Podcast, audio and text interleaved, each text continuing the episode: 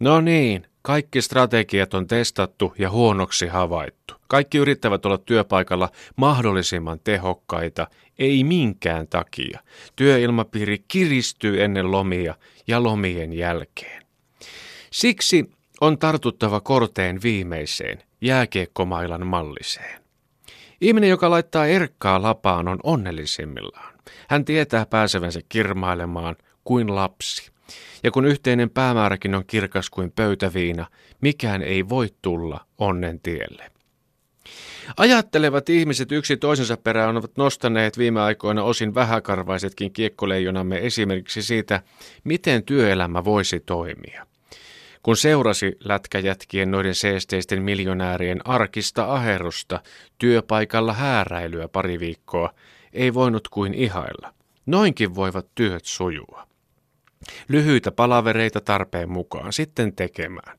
Vastuuta annetaan niin paljon, että se on pakko kantaa ylpeydellä. Sauna on lämmin periaatteessa koko ajan. Kävi työpäivän aikana miten tahansa, siellä asiat muljahtavat oikeisiin mittasuhteisiinsa.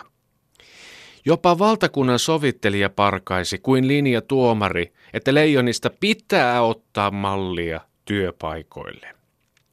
Kaikkein parhaiten kuitenkin asiat kiteytti kapteeni Koivu, joka sanoi, että joukkueessa on tärkeintä, että kaikki siinä työskentelevät ihmiset kokevat olevansa hyväksyttyjä sellaisina kuin ovat.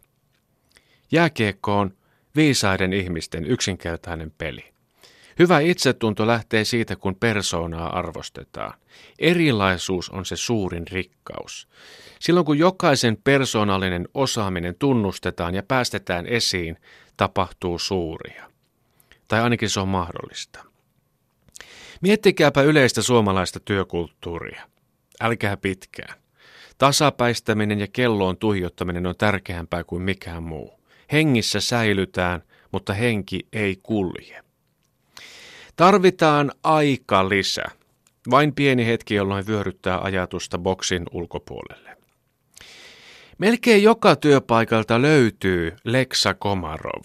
Kaveri, joka näyttää siltä, että rakastaa punaista malboroa ja huoletonta elämää, mutta hän on sisimmältään uskomattoman sitkeä. Hän jaksaa tehdä kaikki likaiset työt valittamatta. Vaikka juuri muurattu takka murentuisi, hän aloittaa kylmästi uuden latomisen, lippalakki takaraivolla fysiikan lakeja uhmaten. Häntä ei saa riviin eikä kehityskeskusteluun, mutta hän tekee aina enemmän kuin pyydetään. Ja minne se taas livahti? Työpaikkamme Antti Piilström, hitusen ADHD-tapaus, mutta päämäärä hänelläkin aina kirkkaana. Keitti pannun kahvia ja ehti juodakin sen.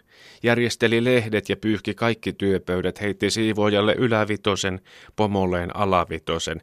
Hänen seuraamisensa on aina jännittävää ja jättää tekstitv varjoonsa. Tiedän, että jos täällä sattuisi tulipalo, hän olisi sammuttanut sen nopeammin kuin kukaan olisi edes huomannut katkua nenässään. Ja sitten jokaiselle työpaikalle tarvitaan lakisääteisesti yksi Mikko Koivu tai vastaava. Mies, joka tietää alan kaikki metkut ja onnistuu kaikessa. Silti hän on vaatimaton ja auttavainen. Hän kertoo, mitä seuraavana kannattaa tehdä.